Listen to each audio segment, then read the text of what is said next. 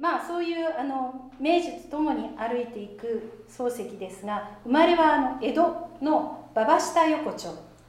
えー、と言われてもちょっとあれですけれども現在のあの早稲田大学の付近でです、えー、今でもあの大学の横にですね夏目坂という坂がありましてそのあの坂の途中に漱石の実家があったと言われております。ですから夏目坂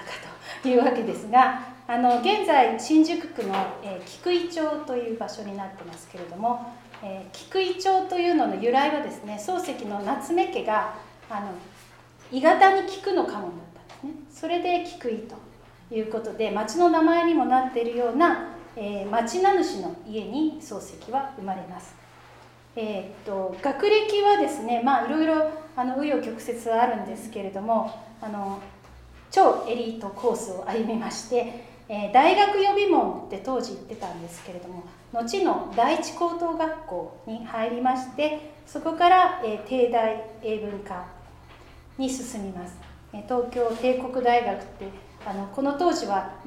日本全国に大学が1個しかありませんので、えそこの英文科に入るんですけれども漱石が卒業した時はあの夏目くんただ一人で卒業生が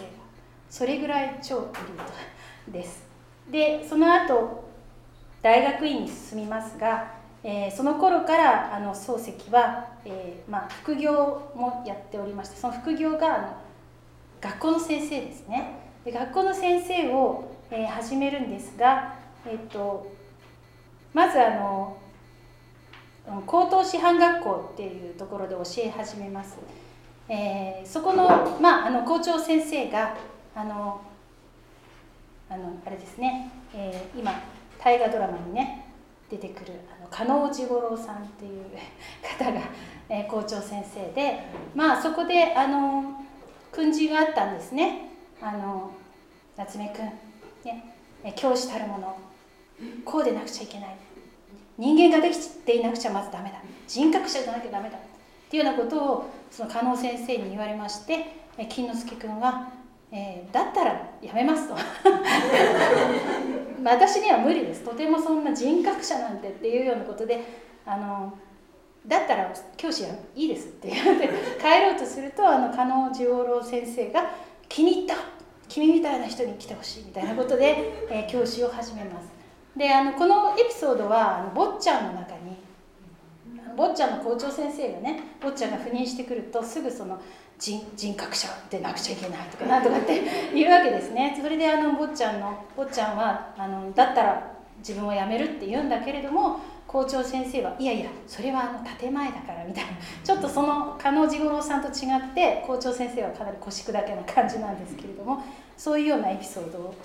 に使われています。でそれからあの松山中学に行きましてそれこそ坊ちゃんのあの舞台になったところで英語の教師をしまして、え、その後、え、第五高等学校って現在の、え、熊本大学です、え、熊本に赴任いたします、え、いずれも英語の先生として行きます。であの結婚今日はちょっとあの家族をテーマにお話ししたいと思ってますので、えー、金之助の結婚はですねその熊本時代に、えー、しております、えーと、お相手は貴族院書記官長の長女。すごい肩書きでございますが、えー、京子さんという鏡のこと書くんですね。で京子さんと見合いをいたします。それが、えーと、京子さんが18歳で、えー、金之助が28歳かな。10歳違いでお見合いをします。でその時にあの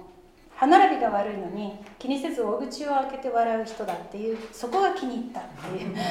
なかかなり変わったポイントで あの気に入りまして。であの京子さんの方は、まあ、年頃のこういうね両家の娘さんですから降るようにこう縁談があるわけでもすごくこう見合い写真を見慣れてるわけです彼女 でいろんな人の見合い写真を見た目で見るとこの金之助さんっていうのは非常にこうあの顔が良かった。顔が良かったっていうか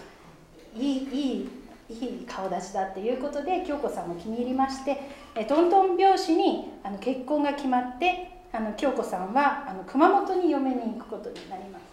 え東京からお父さんと年取った下女と3人でですね結婚式に行くんですけどとにかく漱石の家がまあ教師ですから発給ですよね。でその貴族院書記官長のお家から行くんですからっていうような そういうまああの構えのお家であなんていうか結婚式といってもですねあの三三九度の道具が揃わない。であれ3つ重なってなくちゃいけないんですよね。だけど2つしかない。まあいいやみたいなそういう結婚式でお客さんは下女その年取った下女と車夫と2人 そういう結婚式をしまして、えー、全部で7円いくらだったとかっていうのを書き残しております。